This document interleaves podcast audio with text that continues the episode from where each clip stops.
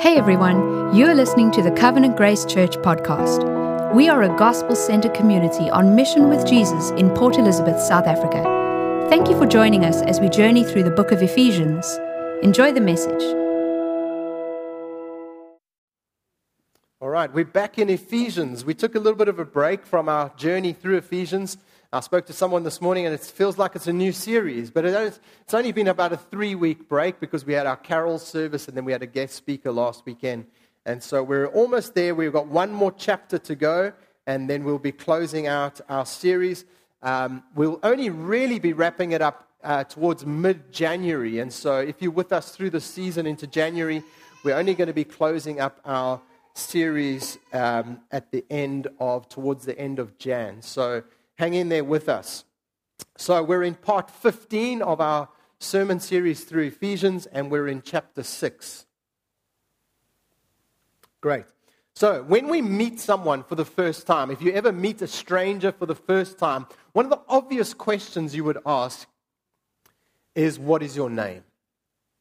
I've had this uh, throughout um, my kids' schooling career, both at Grey and collegiate. And one of those wonderful moments would be standing on the side of the field where you are supporting your child and everyone's supporting their child who is the best in the team, naturally.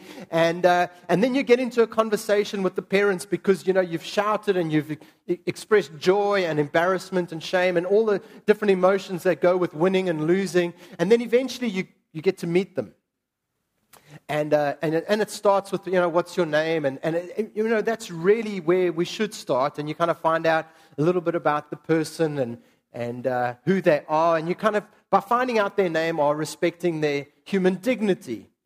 But the very next question is, what do you do? And that's where, for me, it gets a little bit strange.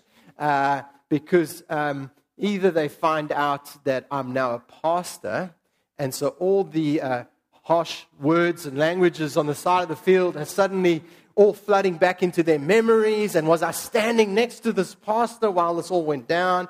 But anyway, you know, you can talk to me about that some other time. But the what do you do question can lead into many directions. But just to say this, that it's, it's almost inbuilt into us. You know, it's, it's what's your name and what do you do? Because both of those are an expression of human dignity.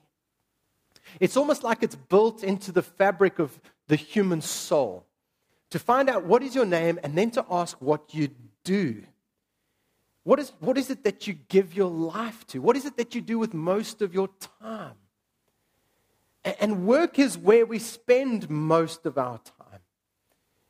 It, it, it forms a huge part of our lives. And we intuitively know that work is essential to human dignity. Which is why I think in South Africa we have a serious crisis because of the high unemployment rate, which has a direct effect on human dignity. You see, work shouldn't necessarily form our identity that's dangerous too. But work is a gift from God. And we're going to look at a passage this morning that does apply to our work lives, yet initially seems to not apply. Because it's written to an ancient context, but the application is very relevant. And when we think about work from a biblical perspective, we realize that work is not just another four letter word, like I would have heard on the side of the sports field, but rather, rather than work being an obstacle to God's best for our lives, actually, work is part of God's best for our lives. And we realize this from the whole narrative of Scripture because Scripture actually begins with work. Adam was given a task. Adam was given a mandate in the garden to work the garden. You see, because God had worked. God had worked in his creation, and before God rested, he had worked. God had set the example. God is a worker. And being made in his image, Adam was to work. And this work was given as a mandate to be a blessing to Adam and to Eve. And it was before the fall that work was given. And so work is not given after the fall as part of the curse, and now we got to work. No, it was given before the fall. And so, how do we approach work? And so, the reformers had some wonderful perspective on the ideology of work and the theology of work. In fact, in reading, uh, reading Martin Luther on the Lord's Prayer, he makes some fascinating statements. In fact, in regards to this line, give us this day our daily bread, Luther says this. He says this is a, a wonderful affirmation of God's good plan for work and for the flourishing of society. And the reason he says this is because of this. He says, What we are praying for in this part of the Lord's Prayer is we are praying for the farmer and we're praying for the laborer to prepare the land. And not only are we praying for the farmer and the laborer to prepare the land, but for them to plant the seed and then for, for them to water the and to harvest the grain because someone's got to harvest it once it's grown. And not only are we praying for the harvesting of the grain, but then we are praying for the mill where the, where the grain is taken to the mill. And then we're praying for another person in the, in the line of business here because the mill has to grind the grain to, till it's flour, right? And then we're also praying for the person who then takes the flour to the baker. And then we're praying for the baker who's going to bake the bread. And then we're going to pray for the guy who's going to sell the bread. So give us this day our daily bread. Is a prayer for work. It's a prayer for God to bless labor. Incredible, eh? And so now in Ephesians 6, after addressing the Christian family, husbands and wives and children, and the order of the family and the, the dignity of family and different roles in family and children obeying parents, Paul then instructs slaves and masters. He then speaks to the duty of Christian employees and Christian employers. So let's read what he says in verse 5. He says, Bond servants or slaves, obey your earthly masters with fear and trembling, with a sincere heart as you would Christ. Not by the way of eye service as people pleasers, but as bond servants of Christ doing the will of God from the heart, rendering service, work, with a good will as to the Lord and not to man, knowing that whatever good anyone does, this he will receive back from the Lord, whether he is a bondservant or is free. Masters, do the same to them and stop your threatening, knowing that he who is both their master and yours is in heaven, and that there is no partiality with him. Now, the issue of slavery in the Bible has taken many a, interesting turn throughout church history.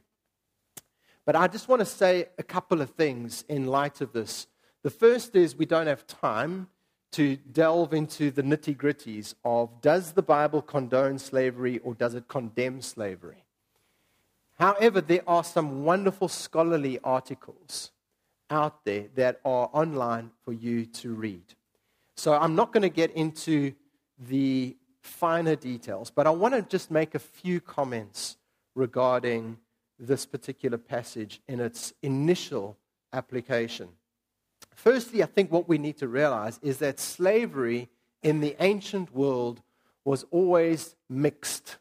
What I mean by mixed is that in some cases it was voluntary.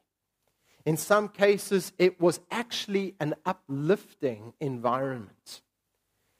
Yet in other cases, it was the brutal, dehumanizing slavery that we read about in the history books. And so it is a mixture of both some good stories and some tragic stories. Church theologian and historian John Stott writes this. He says, Slavery was universal in the ancient world. A high percentage of any population were slaves. In the Roman Empire alone, there were 60 million slaves. They constituted the workforce and included not only servants and laborers, but also doctors and teachers. The institution of slavery was a fact of economic life, so much so that no one really spoke of the slave problem in antiquity. All that to say that it wasn't that simple. What I do like about what the Bible does is that it actually does speak to the situation. And how does it speak to it? Well, we could argue that it should be a little bit more explicit, in, in its condemnation at least. But one thing we cannot say is that it didn't try to reform it, because there are some wonderful things for us to note in this particular passage that seek to regulate this particular practice. I think what we need to see here is that Christianity, in its infancy here, was not a dominant power. And there were these huge world powers, the Roman Empire, that, that had legislated this form of slavery. And so for Christianity to outlaw it would have been a big ask. And so, true to form, true to the form of the gospel, how do we transform culture and society and laws? Well, we don't legislate new laws necessarily, we transform people's hearts. The gospel works best from the inside out. And that's what we find here. Notice in verse 9, the statement of equality would have been breathtaking. He's, he's, speaking in verse 9. Look at this. He says, Knowing that he who is both their master and yours is in heaven, and that there is no partiality with him. This would have been revolutionary that masters and slaves are equal before God. Equal in worth, equal in dignity, because they have the same Lord. And so the first emphatic statement in regards to Christians who are now slaves and Christians who are masters, and how should you live and how should you work together is know that you are equal. That would have been unheard of, at least in the Roman Empire. The second thing we see here is not only equality, but justice. The slave master relationship under the gospel was to be now marked by justice. In other words, verse 9, he says, Masters, do the same to them and stop your threatening. In other words, what he's saying is, not only are you equals, but they have the same rights. They have rights. And so, although there's a, there's a strange relationship of master slave, there is dignity and they have rights. The third thing we see is that this was a brotherhood. And it's implied here in this relationship between slave master, uh, slave and master. You see, these guys that he's writing to are in the same church. He's writing this letter to the church in Ephesus. And in Ephesus, there is a mixture of people Jew and Gentile, slave and free. And this was the norm. But Paul is writing to regulate it, to change it, to, to, to, to bring about hope and life. And so, the third and most powerful thing is that in the church and in your relationships between employer and employee, know that you are brothers in Christ. And in Galatians, he would have written this in verse chapter 3, verse 28 There is neither slave nor free, for you are all one in Christ Jesus. And so the gospel we see is affecting all spheres of society here. All spheres. Both slaves and masters are becoming Christians. And Paul is writing to instruct how they should work together. Now, how do we apply this to our lives today? And thankfully, it was Christians under William Wilberforce that actually stood up and begin to speak out against the atrocities of slavery. It was Christians that heralded a, a voice and spoke out against slavery. And you can read about that history. It's a wonderful history. In fact, I'd really encourage you to watch the documentary on William Wilberforce, who did a wonderful job. But here's three ways, and there's three things that we see in this particular test that affect how we should work and how we should view work. Number one, your work is for God. So whether you're a slave or master, whatever your position is in your company, whether you're at the top of the pile or at the bottom of the pile, there is a job to be done, and your job is to be done firstly and foremostly for God. Notice in these four verses, verse 5, he says, Bondservants, obey your earthly masters. Here it is, as you would Christ. Verse 6, as bondservants of Christ. Verse 7, rendering service as to the Lord. Verse 8, this he will receive back from the Lord. In other words, in four verses where he addresses the position that you have in your employment, he links it to your relationship with Christ. In other words, your work is meaningful in and of itself, but even more so because you're working for God. And so your perspective changes. Whether your tasks are mundane or whether your tasks are making millions, things have been broadened now because Christ is brought into perspective. And so I'm not just doing a job, I am working in partnership with Christ. My work is for God. Look at verse 7 again. He says, rendering service. In other words, do your work. Do your work. Render service with a good will as to the Lord and not to man. And so, yes, there is a horizontal reality to your work life, and I've got a job to do, and I've got tasks to do, and I've got people to report to, but ultimately, I'm doing this for God.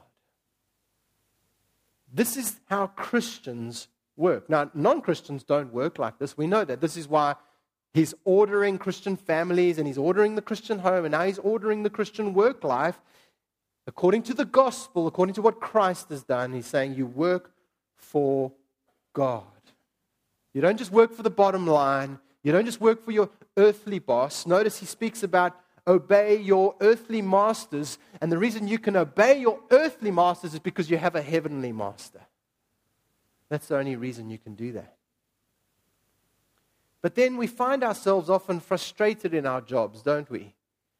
You know, we don't all have the, the perfect dream job. And you may be thinking, well, maybe I settled too soon on that particular job. And maybe I missed out on that one dream job.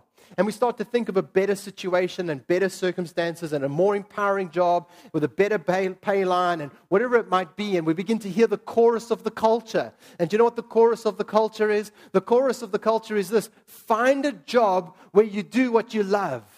Oh, that sounds so good, doesn't it? Or the chorus of the culture is don't settle for any job that you're not passionate about. Wow. Or it could be if you do what you love, you won't have to work a day in your life.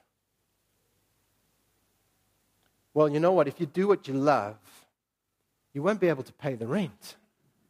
You won't be able to put food on the table. Your family will be starving. Your wife will leave you. These slogans are sold by the millions but listen, let's be honest, guys. Let's be honest because the reality of our work sets in over time. And what we begin to realize is that that dream job simply does not exist for many people. It doesn't even exist. And if it did, it wouldn't pay you to do it. Because I'm thinking of hanging out in the Maldives on a, on a yacht and so, firstly, I'm not going to make much money because I'm going to be scrubbing the bottom of the yacht. And, and, and then, secondly, I'm probably not qualified even to be on the yacht. So, the dream job is probably an unrealistic vision. The second thing is there's an awful lot of work that has to be done that no one dreams about, right? There are jobs that need to be done that I'm guessing none of us are dreaming about which means that there are an awful lot of jobs available that are not the dream job, right? And someone's got to do them. Thirdly, the harsh reality is that there's no way we can work for God or bring glory to God in the job that we're dreaming of because it's a dream, right? The only way we can bring glory to God is in the job that we have. So maybe we need to just work with the job we got and begin to think that through a little more. Now, I'm not saying don't aspire, don't have ambition. Do that. But don't fool yourself. Bring glory to God in the job that you've been given. Yes, work hard. But maybe that ideology of this dream job doesn't actually exist. So work for God. Find your joy in Him, not in your work, because it'll never deliver. But secondly, what we see here is that your work is a witness. Look at verse 5 and 6 again. He says, Bondservants, obey your earthly masters with a sincere heart as you would Christ, not by the way of eye service. So, not only when they're watching you, right? Don't just work well when the boss is there. Not by the way of eye service as people pleasers, but doing the will of God from the heart. And this is what distinguishes Christian work. Christians who work don't just do work well, we do it with the right attitude. And this links back to point number one because if I'm working for Christ and I know that I need to bring glory to God in my job, then I can do it with my heart. Because I'm not just doing it for the boss, I'm doing it for my master in heaven. He's the one who I'm ultimately responsible to. And so we can work from the heart. The standard here is not just excellent work, which is what it should be. There are too many bad stories of Christians in business who do terrible business. So if you want to find a tiler to do your tiling in your bathroom, I hear the story. Don't, don't ask within the church. That's a sad story. Christians should work with excellence, but also, Paul is saying, yeah, it should be with a sincere heart. Because the reality is, there are lots of excellent workers out there. There are lots of excellent people who do an excellent job, but they don't do it for God. And so it has to be both. We need to work hard. And when we work hard and we do well and we do it with the right attitude, it's a witness. It's a powerful witness. It's a wonderful witness. Two, two stories quickly. The one is um, Alexander the Great. The great Alexander the Great is a story that says he was walking amongst his troops, his soldiers, on one, one uh, evening, and, uh, and everyone was well dressed and had, had kind of come back from battle and cleaned up, and, uh, and they were just proud of their victories, and, and, and you could see it all over their, their, their posture and their manner. And yet there was this one scoundrel that he walked past, and this guy was lying there, and his helmet was off, and his armor was falling to pieces, and he was drunk and blurring slander and, and just a disgrace. And he, he called the soldier and he said, Get to your feet. And he got to his feet and, and he was trying to sober himself in front of Alexander the Great. And he said, Soldier, what's your name? And he mumbled, My name's Alexander, sir. And he replied, Either you change your attitude or you change your name.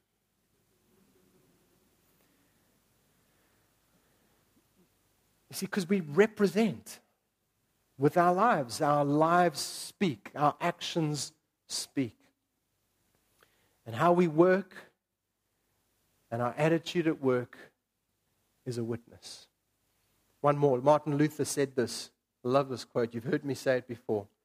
The Christian shoemaker does his duty not by putting little crosses on his shoes, but by making good shoes. Listen, we don't need to put the Christian stamp on it. You don't need to be a Christian lawyer. You don't need to be a Christian teacher. Just teach well.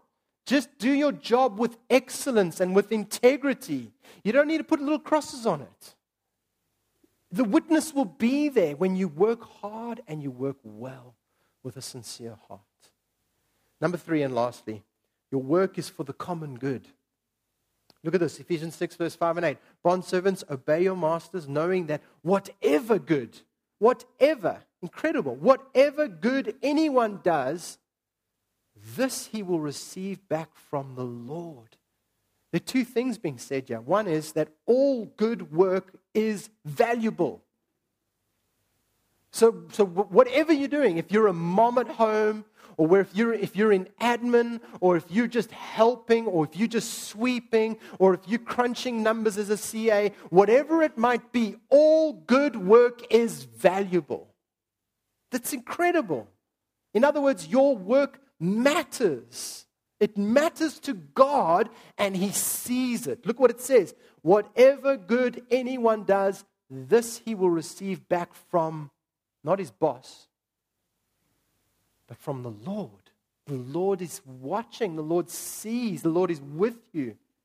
Notice he says then, whether he is bondservant or he's free. So whether you're at the whether you're at the bottom of the hierarchy or if you're at the top of the hierarchy, he sees it and your work is valuable. Work, just work on its own, if it's good, is for the benefit of all. We are stewarding this world, people. We are called to steward it. So even littering should is a bad thing. We, sh- we should be helping the world, and we shouldn't be polluting our oceans and our seas and our rivers. We should be setting the example.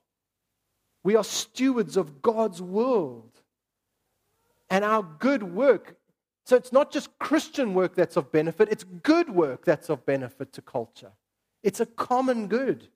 Jeremiah 29, verse 7 God's people were given this command even in exile. They, God says to them, Seek the welfare of the city where I've sent you into exile, and pray to the Lord on its behalf, for in its welfare you will find your welfare.